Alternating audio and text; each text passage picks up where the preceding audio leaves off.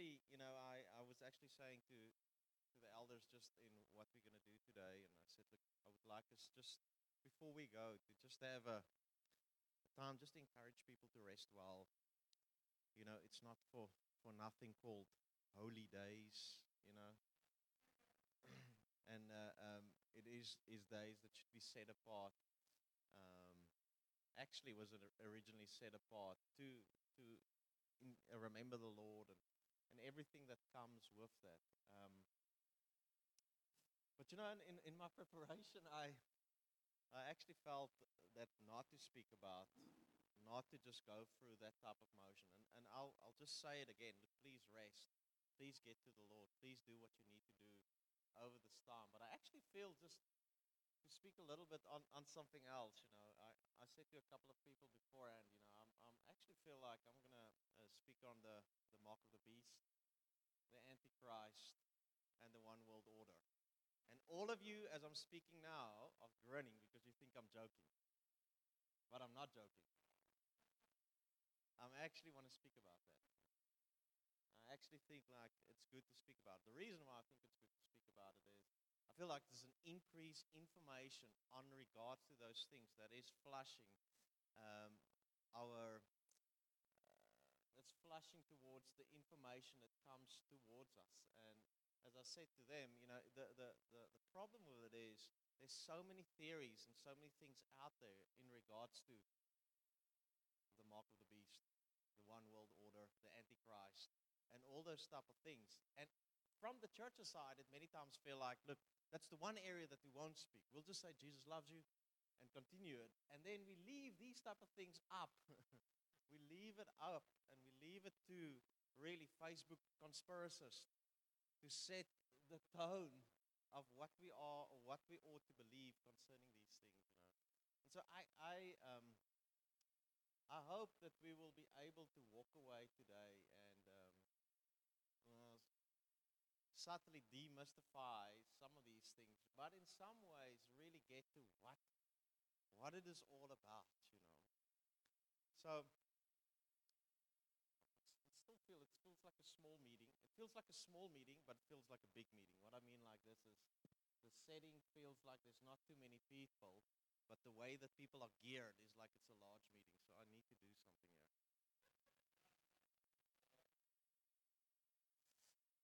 Welcome, Marco. Um, okay. So what I want you to do is we'll try and re- remain in social distance. Stand up stand up, please, and sit in any other chair uh, other than the chair right now.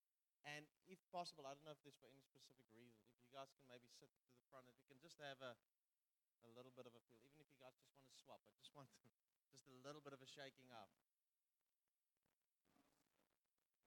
That's a.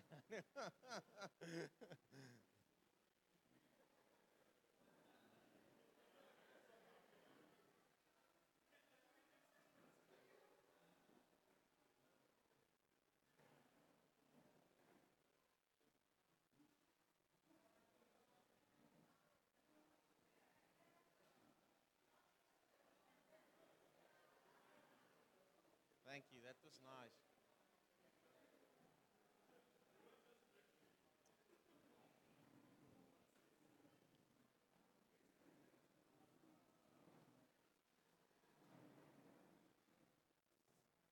All right. So um, I'm going to read a verse. I'm going to read a verse. This this feels already a bit better. It feels like we can we can speak as as normal people to one another. In fact, I I wonder even if I we, we're not recording anything. I'm gonna try. Let's let's try if we can. can oh yeah, sorry, sorry, sorry.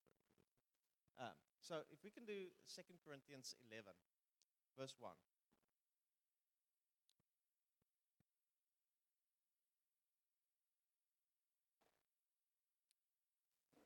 Oh, that you would bear with me in a little folly. And indeed, you do bear with me, for I am jealous for you with godly jealousy. For I have betrothed you to one husband, that I might present you as a chaste virgin to Christ. But I fear, lest somehow, as the serpent deceived Eve by his craftiness, so your minds may be corrupted from the simplicity that is in Christ. For if he who comes preaches another Jesus, whom we have not preached, or if you receive a different spirit, which you have not received, or a different gospel, which you have not accepted, you may well put up with it. So, you know, I think whenever we, we it's a beautiful portion, eh? It's like Paul understanding that there's just so many thoughts at, at that stage. I mean, in that stage, coming to the church, you know. And the, the, the thinking is like, so, so what is Christianity all about? What is this thing about walking with God all about? Just the Bible is full of all kinds of things, all kinds of theories, all kinds of verses. And at the end, there's so many information, so many takes on it.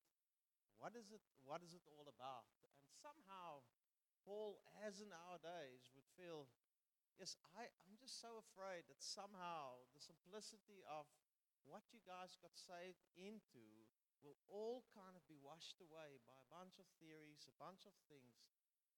Uh, and in that way, you guys would be, would be deceived. Now, there is a question, and I think it's an important question, and it is what is, what, I mean, I know it's, it might seem quite basic, but what is it that God wants to do on the earth? now, I, I can tell you guys that God has done a lot of things in my life, and so God has done a lot of things in your life. God has provided for me for a wife. God has provided for me income many times. God has made a way for me to go on a holiday. All right. And so, of course, all of these things comes from God, and God has worked it, and I can give you testimonies of many of those things.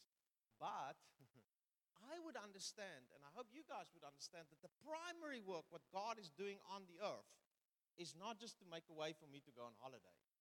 He's done it, so I'm not saying and I'm not denying that God has done certain things. My question is what is the primary work that God wants to do? What is the ultimate? What is the what is the ping of what God, when God goes on the earth and he looks at it, he goes like, all right, this is what I ultimately want to accomplish. Now, there's all kinds of, as I said, things that tags along, like He provides for us and He, you know, He, he does all kinds of things. But there's a primary work that He does. Now, I'm going to read in, uh, I've, this week, I've, I've, this last month, I taught Ephesians at, the, at uh, Team T, so it is a bit fresh in my mind. But I want to go there quickly. So Ephesians 1, verse 3 and 4. It says, Blessed be the God and Father of our Lord Jesus Christ, who has blessed us with every spiritual blessing in heavenly places in Christ Jesus, just as He chose us before the foundation of the earth. Just keep it there. I just want to mention this. Why is this so important for me? The important thing about that is that Paul comes and he says, What did God decide He wants to do before the foundation of the earth? What is making it difficult is sometimes we would think God is reactional in the way that His purposes plan out. So, for instance, God didn't have a plan. Adam sinned, and so suddenly he come up with a plan. Oh shucks, we need to do something here. You know, uh, um, things happen in our lives. You know, who would have thought Biden would be elected for president? You know, and suddenly God needs to make up a new plan what to do on the earth. Flip, I didn't see that one coming. And what to do now? What to do now? Who thought Zuma will be corrupt for nine years? Shucks. And suddenly God need to find out a new plan and a new purpose on the earth to, to straighten out everything that went on. But, but Paul is saying, even before the foundation of the earth, before God made anything, before Adam sinned, before the existence of sin, before the fall of Satan, God had a plan. Before the foundation of the earth. And God is unique in this sense, in that God plans it no amount of things that happen on the earth is going to shake him from that plan.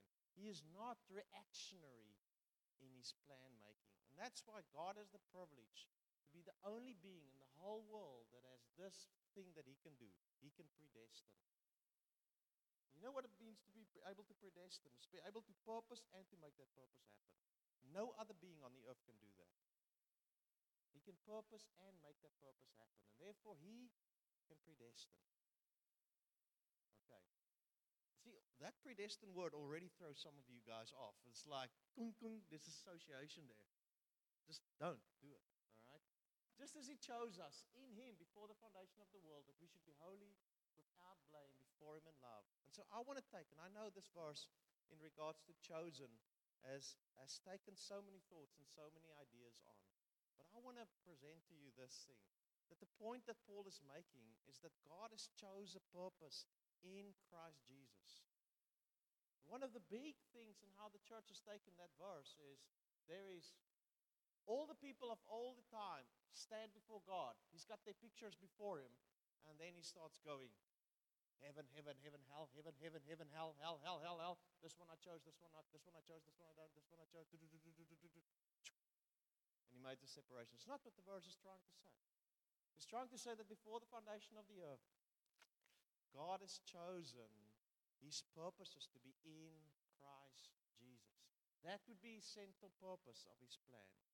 A couple of verses down the line, we get now to the eternal end, verse 9 and 10. Having made known to us the mystery of his will. Now he's made known to us the mystery of his will, according to the good pleasure of which he purposed in himself that in the dispensation of the fullness of time. So we, we've been now before the foundation of the earth, before time, before anything. God purposed. And now Paul is taking us all the way. Now, at the end of it all, at the eternal end, he started at the eternal beginning, before time, and now he starts on the other side of time, at the eternal end. What does God wants to do on the earth? Having made known to us the mystery of his will according to his good pleasure, which he purposed in himself, that in the dispensation, dispensation is a time period, of the fullness of time. So, so Paul would say there's many dispensations.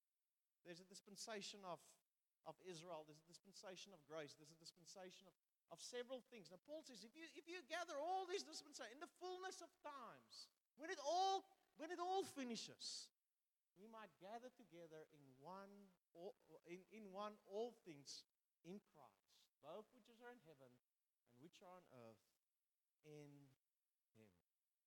From the beginning, God's purposes were set up in Christ Jesus. And at the end, it will all come down to Him being all in all. Now, just one last one Ephesians 3, verse 9 and 10 to the intent that now the manifold wisdom of God might be made known by the church to the principalities and powers in the heavenly places, according, according to the eternal purpose which he accomplished in Christ Jesus our Lord. And so, according to the eternal purpose of God, that which in eternity is burning in God's heart is to establish Christ as the answer. Here's the problem. It's not a problem, but it, it needs clarification. If the eternal purpose of God, if that which is purpose, that which is chosen is to do in Christ Jesus, it is good for me to clarify how to test on the earth whether something fall into that category or not. Okay. God, Jesus, has a character of love right? And so, surely the character of God's love is presented on the earth when there is, say, for instance, world peace. I mean, surely it's a quality that God can bring, and we can give God glory that He can raise up politicians and He can raise up certain men that encourage peace. God can come up and He can give some people the understanding and the knowledge to bring about, I wanted to say vaccine, but I thought that might be too. Because God will never give anybody wisdom to make a vaccine. Only the devil does that. But say, for instance, let's not call it a vaccine, let's call it a medicine. God is he, he provides the wisdom and understanding for someone to have the knowledge to, to, to create medicine that's going to bring worldwide health and surely that would be something of God's heart that He would like to see help. this this carpet is stripping me off, bro. That's so. But this is the thing that we can we can judge every work of God's. God's primary work on the earth in Christ Jesus can always be traced back cross. This is my this is this is my statement, and, and, and please go with me. Hear me. Try and try and follow me. Every work on the earth, every work on the earth that doesn't find its origin in the cross or is an outflow of the work of the cross is a secondary work of God. So I'm just saying if if we eradicate world hunger, we don't need the cross. If we eradicate world poverty, we don't need the cross if we eradicate all war, we don't necessarily need the cross. So I don't feel I'm, uh, my, my crowd is small this morning, but I don't know. Uh, I don't know. I don't know quite where I'm at with them. All right. So. so.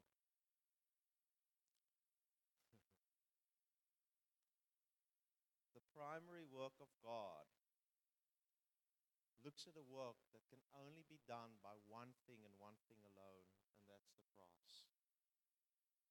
When it comes to the lostness of people, there is no remedy, no information, no medicine, no knowledge, no intention of man can ever remove that. The only solution that can ever come to the lost or to a, to a separate people is the cross. All right? And that would be God's primary work. Now, anything that comes as an outflow of that would be, and, and, and I will explain it. If I would encourage you guys, listen, guys, increase in your relationship with Jesus. You cannot, it's not a direct, it's not directly get saved, but it is something that would only be possible through the cross. You couldn't have had relationship with Jesus through the cross. So what I'm saying is every work that we encourage people, every work that we ask people that is not a direct working of the cross or a direct outflow of the working of the cross is secondary to God's work on the earth. And you can judge any work by that on the earth.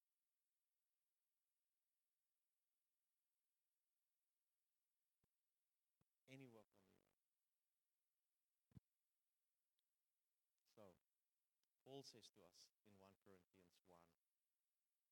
Actually, I feel like a little bit of a classroom setting in the size, so I actually want to hear. You guys do understand what I'm. Do, does it, was that clear what I'm saying? Okay.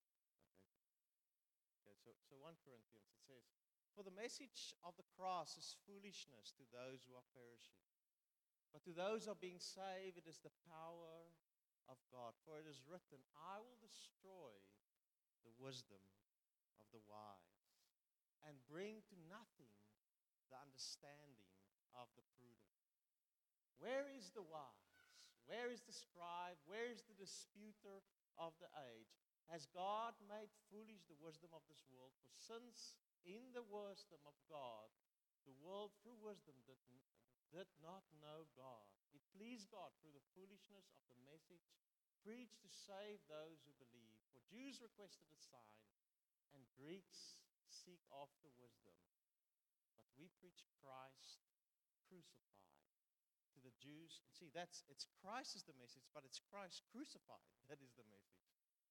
To the Jews, a stumbling block, and to the Greeks, foolishness. But to those who are called, both Jews and Greeks, Christ, the power of God and the wisdom of God.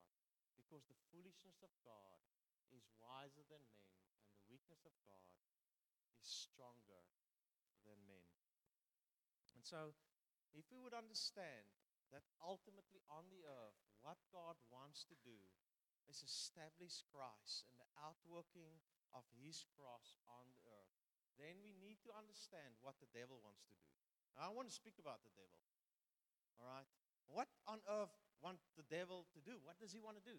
Now, yes, the devil wants to kill, steal, and destroy. And so, in any way possible, as God wants to come and bring, give us life and life in abundance, and God will give this way the wisdom and the skill to build a house to provide for his family, and God will even supernaturally bless him to go on holiday to Kokomas or something like that, you know.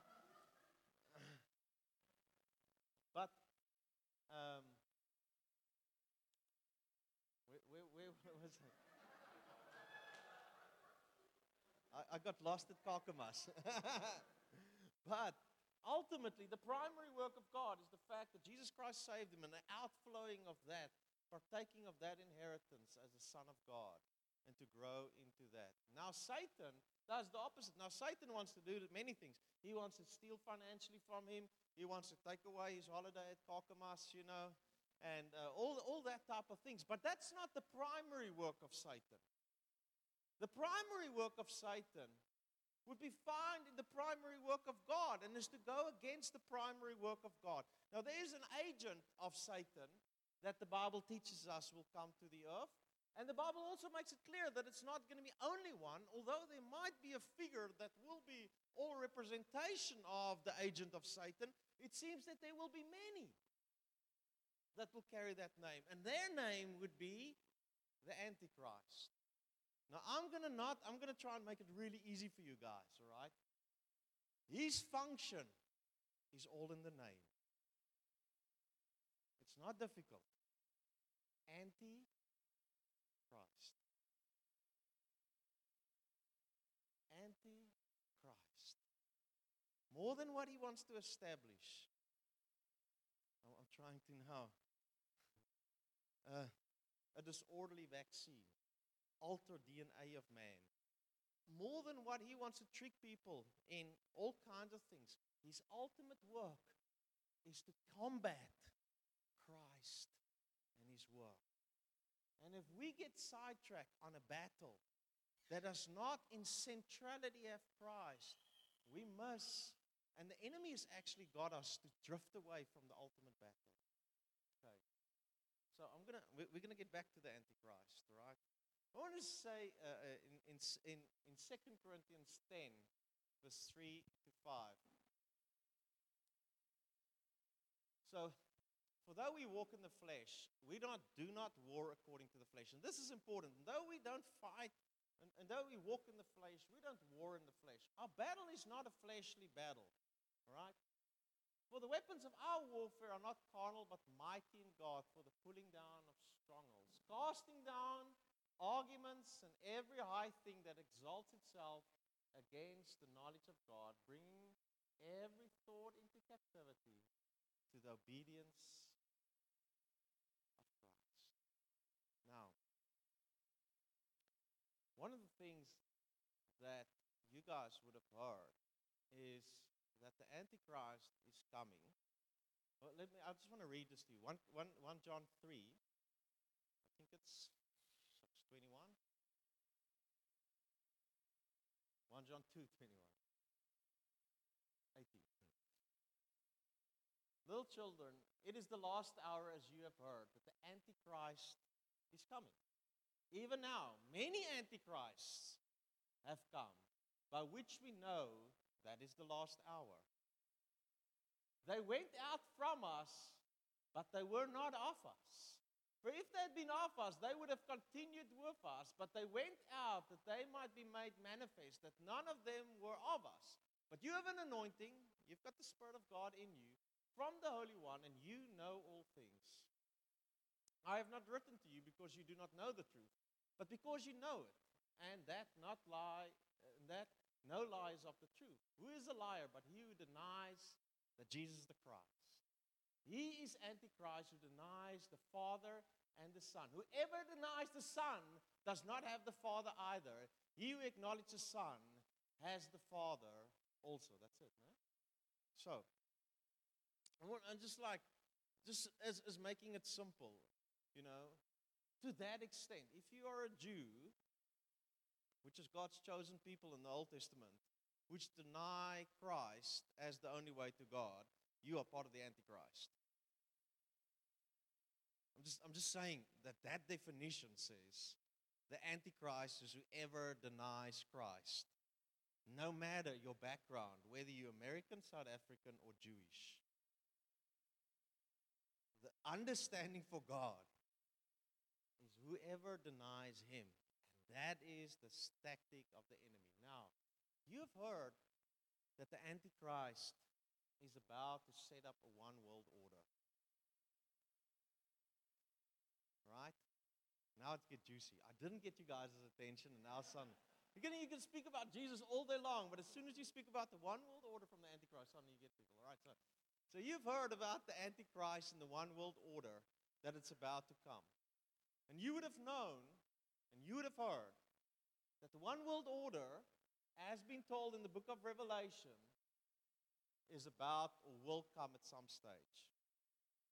Now, I want to ask you guys, other than having heard a guy says, the one world, the one world order, as it says in the book of Revelation, have you ever had the person that said that quote the verse in Revelation that says that? Or does it always just says in the book of Revelation? I found this amazing trick. If you want people to stop arguing, just say it's in the book of Revelation. People go like, okay, man, I believe you. I believe you. I was like, I don't even touch the book of Revelation. You just say the book of Revelation, I believe you. No, but but but really to go take the time. Because I, I was just, it was quite interesting for me because I grew up like the one world order where the Antichrist is going to come and rule and reign and set up. And so so much of what we have to do on the earth is to see and to challenge the one world order, globalism for that sake. For that for, for, for sake. And so as I looked through the book of Revelation, increasingly, I could find not one verse in the book of Revelation that speaks of a one world order that the Antichrist is going to set up. Yet, uh, uh? Stewart is not here. Stu- Stewart was here. I said, to, I said to Stewart this morning, I said to him, Stewart, do you believe in the one world order? He says, Yes, of course, it's in the Bible. I asked him, What verse in the Bible? It's in the book of Revelation, man. She's like, But what verse in the book of Revelation? It's in the book of Revelation. It's like, and that is for me classic of so many Christians about. There's a one world order that the Antichrist is going to come up with. There's not one verse. And I know some of you are looking with me. I will find it. I will find it. I'll tell you what it says. It says to us that the Antichrist will rule the nations. And so, what has happened, and this is my theory. I've got a theory, everybody's got a theory. This is my theory, all right? So much of how we think today is shaped by American politics. All right? And so, listen here, guys. I want to say to you the answer, the answer is Christ and the cross. The answer is not even a political party that stands for Christian Judeo principles. Christian Judeo principles is not going to change us. It's only Christ. Now, of course, when I am as a citizen of a country and I need to choose between what party I will vote for, I will rather vote for Christian Judeo principles than pagan principles. Zenon. But I've got the mic, I know, I know, I know. I'll give it to you later. I'm joking. But but still a political a political mandate even if it carries the principles of Christianity won't won't change anything or anybody. It's not locked up in the purposes of, of God. So, a large part of the Christian mind in America is political. And so the Christian, and I'm just saying, this is, this is my theory. The Christian party, in, in, in, in, or the party that will associate, or most Christians will associate with, are all about patriotism and nationalism. Make America great again. The bad side, or the other side, not the bad side, sorry, the side that's on the other side would be more for globalism and would say, no, let's have relationships between nations, let's have all kinds of things. And so, what the theory is increasingly has become is that party is busy setting up the Antichrist and making up. And here's the world has been the word has been discovered a one world order, so that the Antichrist can come and rule in it. But I want to say patriotism and nationalism is as deceptive and is as far from God's purposes as globalism. God's purpose is not in make South Africa great again. God's purpose is not in making America great again. God's purpose is not in making Israel great again. In fact, that very patriotism theology has kept people from believing in Jesus 2,000 years ago and caused them to run after a wrong, wrong mandate. Right. So I got him again. I, I needed to. All right. So now the problem is there's a mark of the beast. All right. So in Revelation 13, uh, Revelation 12, you find that we are introduced not not the first time, but as again we are introduced to the to the dragon. All right, which is called the serpent of old, as in the Garden of Eden. Obviously, it's the devil, and it's called the devil. And then in, Re- in, in Revelation 13, the next chapter, we see his agent is coming about, which is called the beast. Again, it's not a literal beast, we understand it. It's a human being that is just called in picture language a beast. If we're going too literal about it, we're going to miss it out. It's not a beastly creature that's going to come out, it's a human being that's going to represent the Antichrist spirit. And one of the things that's going to be done is the mark of the beast. That's in the Bible and the number is in the Bible 666. Now, please, guys, don't forget the battle that we're in. Don't get derailed about a battle. Okay? The blood of Jesus is so great, it can wash away all our sins except for the chip that comes under your skin. Nothing can stand against the cross except that tattoo. Right? Come on. Come on, guys. We, we, can't get, we can't lose sight on what this battle and what the thing is all about. I'm afraid that somehow we get deceived and walking away from the simplicity of relationship with Jesus. So, in prophetic language, Numbers has a meaning. In fact, there's a whole study field on it called numerology. And so, number three, for instance, means divine perfection. Number four means redemption. Number five means grace. Number six, I'll say it now. Number six, seven means spiritual perfection. Number eight means covenant. Number 10 means completion. Number 12 means government. Number 14 means tribulation. 14 means tribulation. The, eh, numbers have different meanings in Scripture. Number six means the number of man. The number of man. So, why is that significant? Why is the number of man significant? Six, six, six. Even as I say it, I can feel six, six, six. Now, my son is walking out, you know, it's like.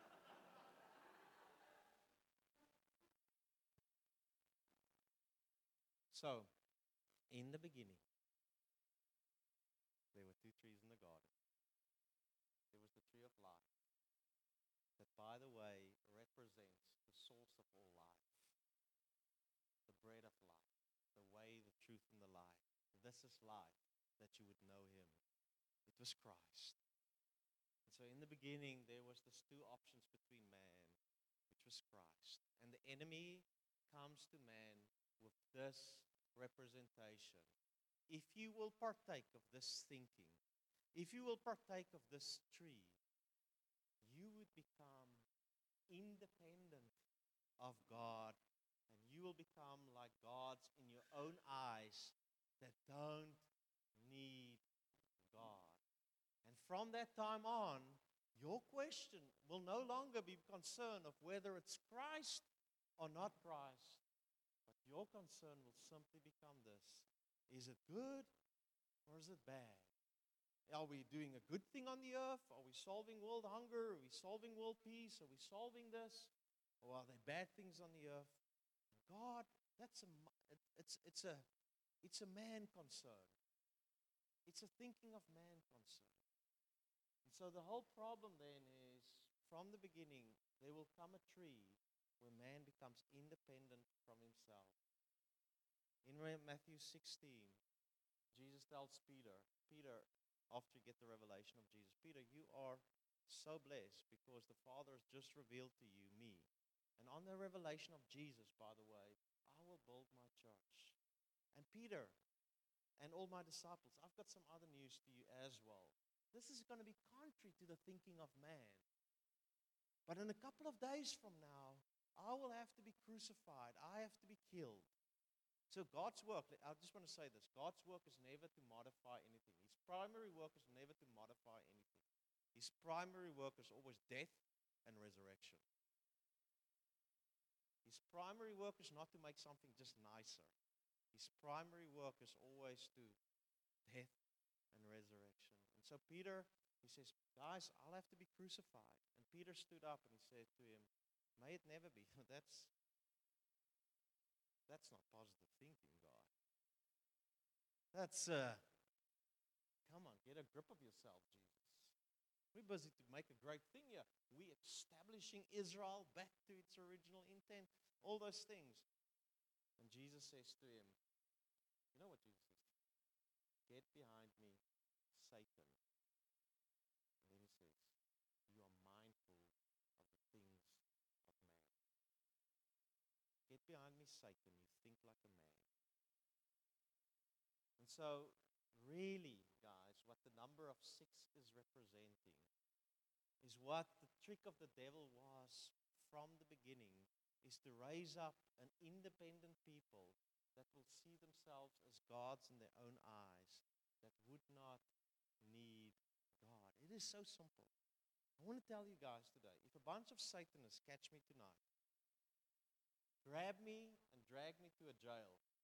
Tattoo 666 on my forehead. I will not fear. I wouldn't necessarily like it, but I won't like it if they tattoo 777 also on my head.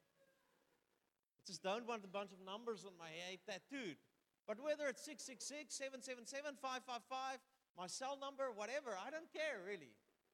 I don't really care. Because the number is not representing merely an outward sign or an outward chip or an outward thing that God, the battle of all the ages, is all about. The battle of all the ages is that somehow man will become gods in their own eyes, where they no longer turn to Christ as the answer, but to turn to themselves and their own reasoning as the answer. And I want to ask you guys, you know, even as we are looking at this moment, see, I, I, don't know, maybe, maybe I'm, maybe I'll say it. So, so for instance, um, there's a, the Judge Macheng, uh, Macheng, I can't say his name. Someone help me here. Macheng, Macheng. Um, he, he, he might, uh, he's clearly a man of God. Uh, there's no doubt for me. He's a man of God that is not afraid to stand up to, um, for the things of God. And he prayed, and he prayed against the vaccine. Firstly, the, the media did twist his words, definitely. And they said that he prayed that the vaccine is from the Antichrist and so on. What he prayed is like, if there is anything in the vaccine that is an agenda of the enemy, stop it. And if there is anything, and then he went on, if there's anything of the mark of the beast that wants to be established from it, stop it. Now, I, I really are encouraged by the fact that a man is willing to pray for what he believes, stand up for what he believes. But I want to say to you guys clearly that the agenda of Satan of getting the mark of the beast on you is not going to come through a vaccine. That's not the battle. It is not to subtly get some chip on your skin. It's not to subtly get some tattoo. The battle for all the ages is in your heart. That Jesus will remain King and Lord over all. That we will turn to Him for life. That we will turn to Him for answers. And not turn to ourselves and celebrate ourselves above all things. I want us to, there's just so many battles, so many things done in the name of Christianity. And as uh, we're joking about globalism and the one world order. I'm afraid that patriotism make countries great again, establish Christian order in nations, which is not a bad thing as such. But subtly, it starts derailing us for what the ultimate purpose is on the earth. We have not a political agenda. We don't have a social agenda, firstly. We have not a philosophical agenda. We preach Christ and Him crucified. And the fruit that comes from that is the life that we are after.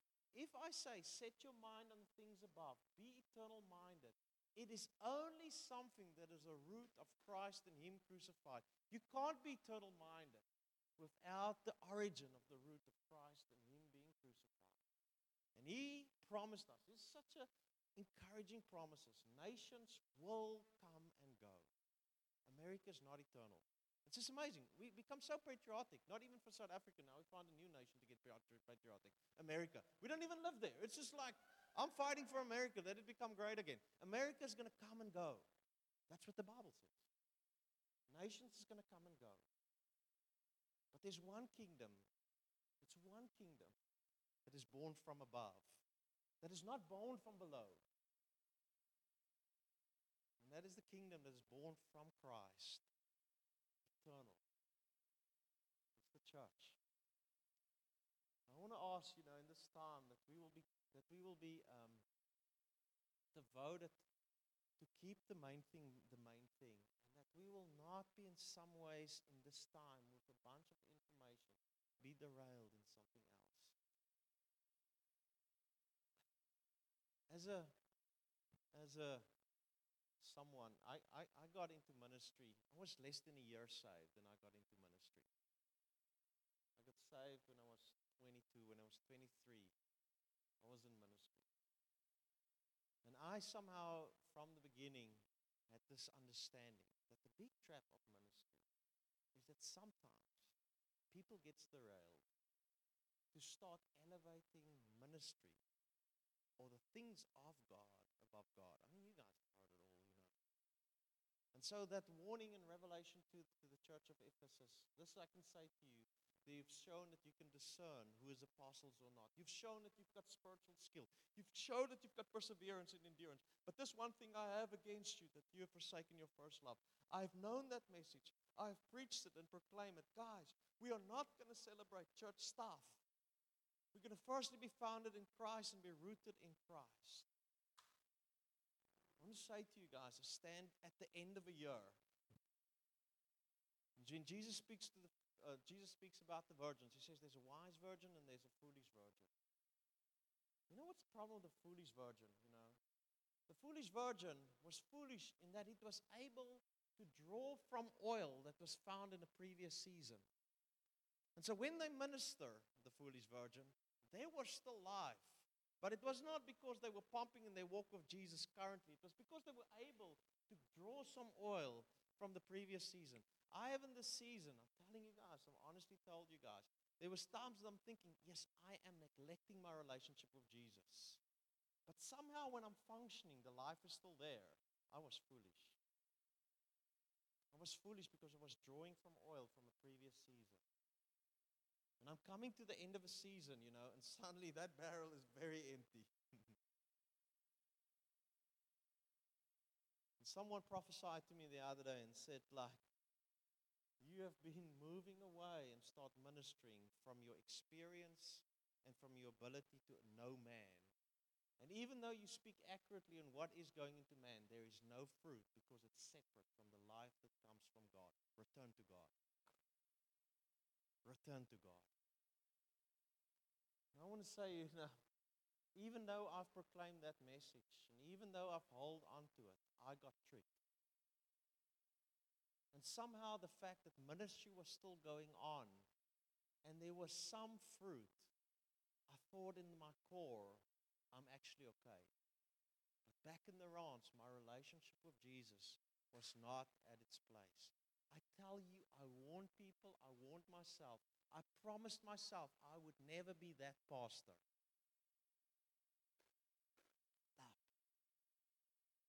And I've become that pastor in some ways. I fell into that trap. Praise God that I got shaken out. Well, I'm, I'm like in that journey of coming out. But I want to I want to I want to urge you guys with this thing as well as we as we stop as we as we end. That ultimately, guys, when Paul says, I betroth you to one husband, as chaste virgins, that somehow you will not forget this relationship, this relationship with Him. And that you won't get deceived by all kinds of theories, that you will not get deceived by all kinds of works, that you will not get deceived by all kinds of slogans, by all kinds of mandates, and somehow at the core get shaken in your relationship with Jesus. It is called that simple. It is called that simple. It is called that simple. Maybe hold on in the season, and maybe hold on till kingdom come, really, in the simplicity of our relationship with Jesus. I'm reading you guys, I'm going to end off with this verse. It's in Philippians 3, and I will just say this. You know, I remember at some stage, and I, I don't want to pick on the Israel thing and the Jewish things, you know. I mean, God has a plan for the Jewish people. God has a plan for the Jewish people. And his plan for them is Jesus. Jews without Jesus goes to hell. Jews without Jesus goes to hell. And his desire for them the same desire for us is that they can come to Jesus. Paul says in, in, in Romans 10, I've got this testimony of my Jewish friends, of my Jewish countrymen, is that they've got great zeal for God, but it's separate from knowledge because they try to establish a righteousness apart from faith in Jesus. So, Paul, as someone that has the background of a nationalist like never before, a Jew of Jews. Okay, let me just read it. For we are the circumcision and worship God in the Spirit, rejoice in Christ Jesus, and have no confidence in the flesh. Though I also might have confidence in the flesh. If anyone else thinks he may have confidence in the flesh, I more so. Listen to his resume. Circumcised the eighth day of the stock of Israel, of the tribe of Benjamin, a Hebrew of Hebrew. Concerning the law, a Pharisee. Concerning zeal, well, persecuting the church. Concerning the righteousness which is in the law, blameless. But what things were gained to me, these I have counted loss for Christ. Yet indeed I also count all things a loss for the excellence of the knowledge of Christ Jesus for whom I have suffered the loss of all things and count them as rubbish. I just want to say to you guys, that word rubbish there, if I have to translate it into Afrikaans, there's a three letter word, but only two letters a K in the beginning and a K in the end.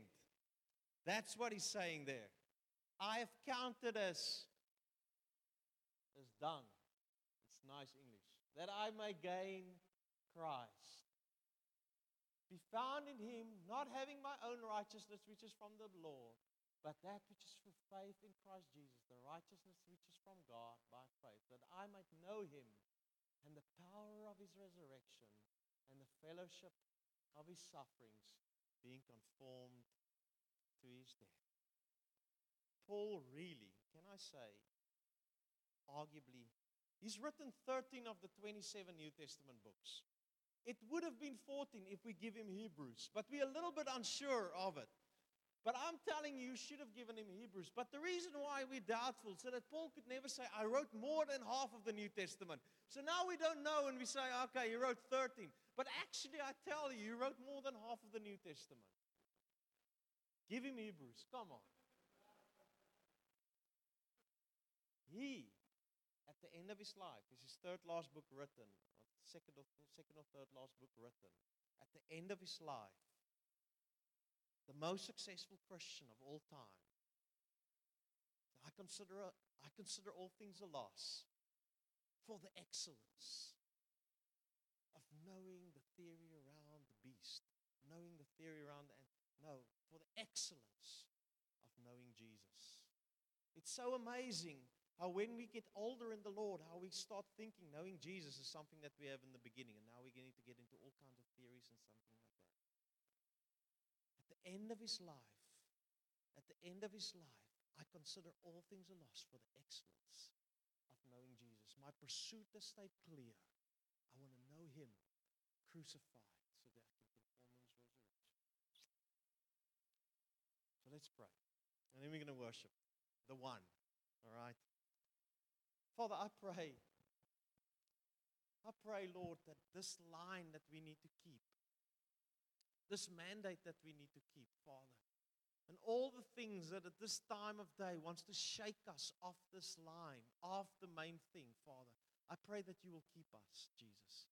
I pray, Lord, that we will not be shaken by all kinds of theories, all kinds of agendas, all kinds of things that go about, Father, but that we will be kept by your Spirit to the simplicity of the gospel, that we will be kept by your Spirit to the simplicity of knowing Jesus.